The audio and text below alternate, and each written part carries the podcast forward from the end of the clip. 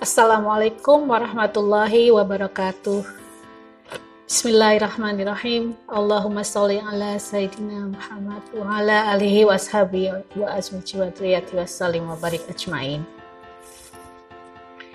Para pemirsa MJS Channel, sahabat dari Masjid Jenderal Sudirman di Yogyakarta, dalam beberapa menit ke depan, saya akan menyampaikan beberapa poin penting terkait keberagamaan kita.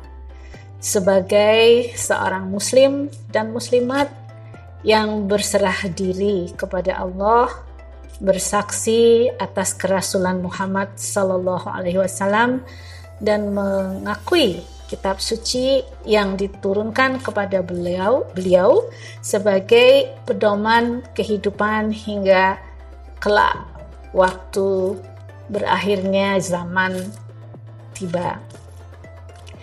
Apa yang saya sampaikan ini merupakan sedikit yang kita bisa pelajari dari tradisi studi makasid. Dari ahli-ahli di masa sekarang seperti misalnya Prof. Jasir Auda, Dr. Zaid Al-Barsanji, atau di Indonesia kita kenal dengan Dr. Ali Munim, uh, para uh, pelaku studi makasid ya di seluruh dunia. Nah, kalau kita lacak ke belakang dari tradisi ulama klasik, maka akan kita dapatkan nama-nama seperti Abu Zaid al-Balkhi, Imam Ash-Shatibi, Al-Juwaini, Imam Al-Ghazali, dan lain-lain sebagai uh, para ilmuwan makosid klasik ya. Nah, uh, kita tidak akan menggali tentang makosid itu sendiri saat ini, tapi uh, sedikit hal yang bisa kita tarik dari apa yang mereka semua rumuskan. Jadi, pada dasarnya para pemirsa uh, channel uh, Masjid Jenderal Sudirman bermakosid artinya memahami ketentuan-ketentuan agama, ayat-ayat Allah dalam kitab suci Al-Quran, dan memahami tanda-tanda yang beliau subhanahu wa ta'ala tebarkan di alam dari sisi tujuan. Dari sisi maksudnya. Jadi dalam keyakinan seorang muslim, itu tidak ada kebetulan karena semuanya itu dirangkum dalam satu tujuan oleh beliau yang maha kuasa, pencipta dan pemelihara kita semua. Tujuan-tujuan tertinggi inilah yang kalau kita fahami akan membawa kita kepada pemahaman agama yang lebih utuh, pemaknaan yang lebih dalam dan menyeluruh, serta membawa kita kepada cara pandang yang jernih terhadap beragam persoalan kehidupan yang kompleks dari dulu hingga saat ini. Lalu dalam waktu yang tidak panjang ini, apa antara lain yang bisa kita petik dari prinsip bertujuan atau bermakosid dalam agama ini? Mari kita lihat dua hal berikut ini kita pahami dulu. Satu, pertama-tama ya, dalam menjalani kehidupan, sering kali kita melupakan tujuan. Menjalankan agama itu sering kali kita lupa akan tujuan. Mengapa sesuatu diatur demikian? Sehingga langkah yang kita ambil belum tentu bersentuhan atau apalagi menjawab tujuan penting. Kita sering kali tidak mengingat tentang konteks atau lingkungan yang kita semua hadapi dan ikuti setiap hari.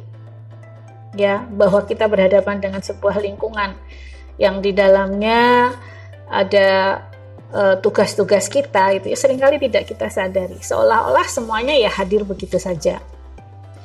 Hal-hal penting apa yang berkaitan dengan kehidupan kita yang harus kita prioritaskan menjadi terlupakan kita sibuk dengan sesuatu yang kadang-kadang hasilnya apa kita tidak tahu gitu ya dan terlalu sibuk sehingga sangat memakan energi jiwa dan raga kita untuk memperolehnya.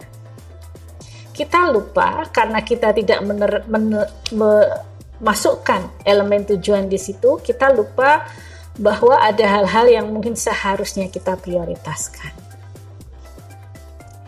Misalnya, di saat kesehatan itu adalah sesuatu yang amat penting, kita semua menyadarinya dan dikampanyekan misalnya oleh masyarakat, tapi pada saat yang sama kita bisa melihat iklan dari produk ya, sebuah produk yang itu sangat merusak kesehatan kita dipampang besar-besar di pinggir jalan.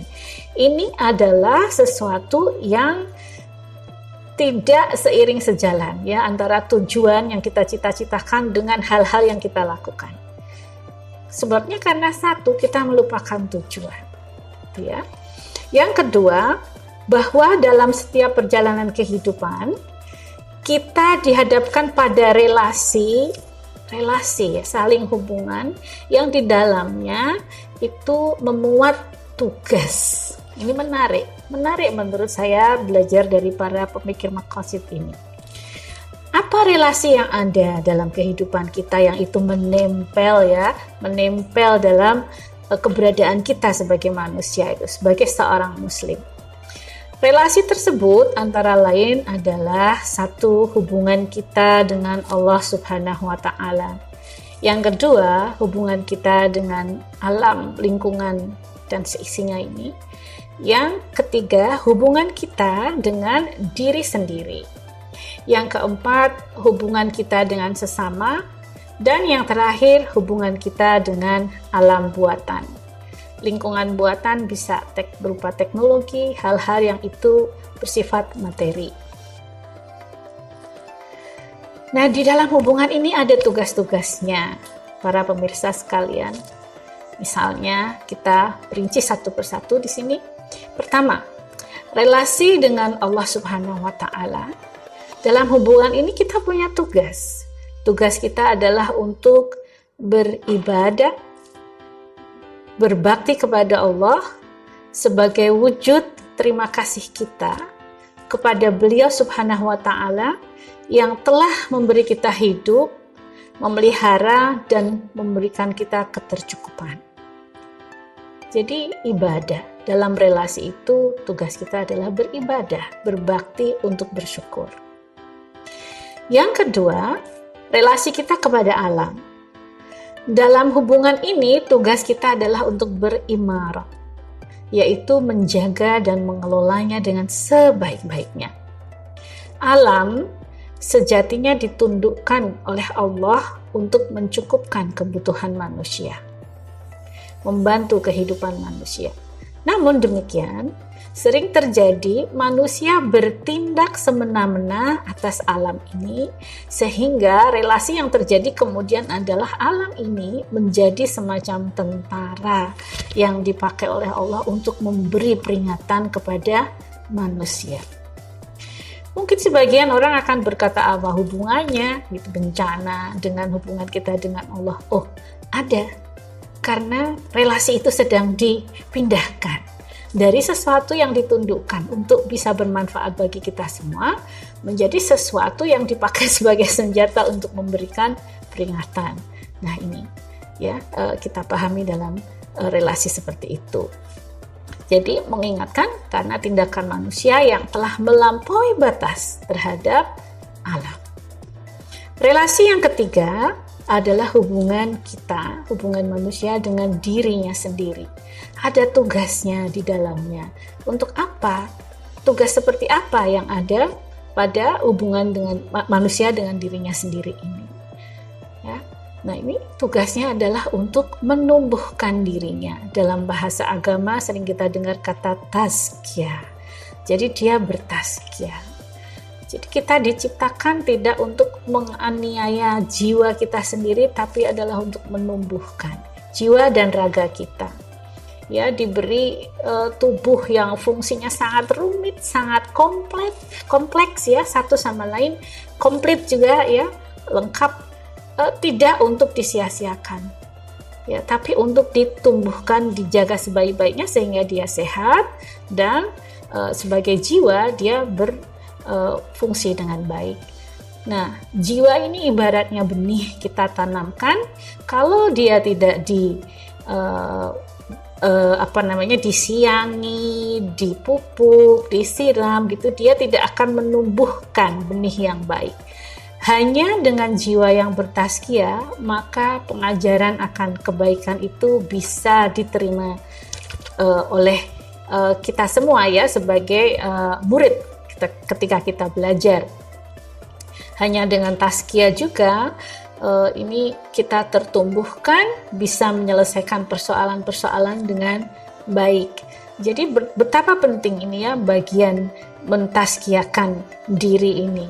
Kebetulan uh, saya adalah uh, pelajar dari uh, psikologi Islam gitu. Jadi sangat memahami betapa penting fungsi kita bertaskia ini terutama ketika nanti berkaitan dengan membentuk masyarakat yang baik.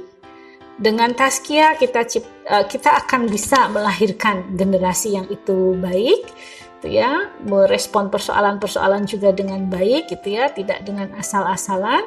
Dan dengan itu masyarakatnya insya Allah menjadi masyarakat yang kuat dan bertanggung jawab. Sedemikian penting arti taskia di sini. Um,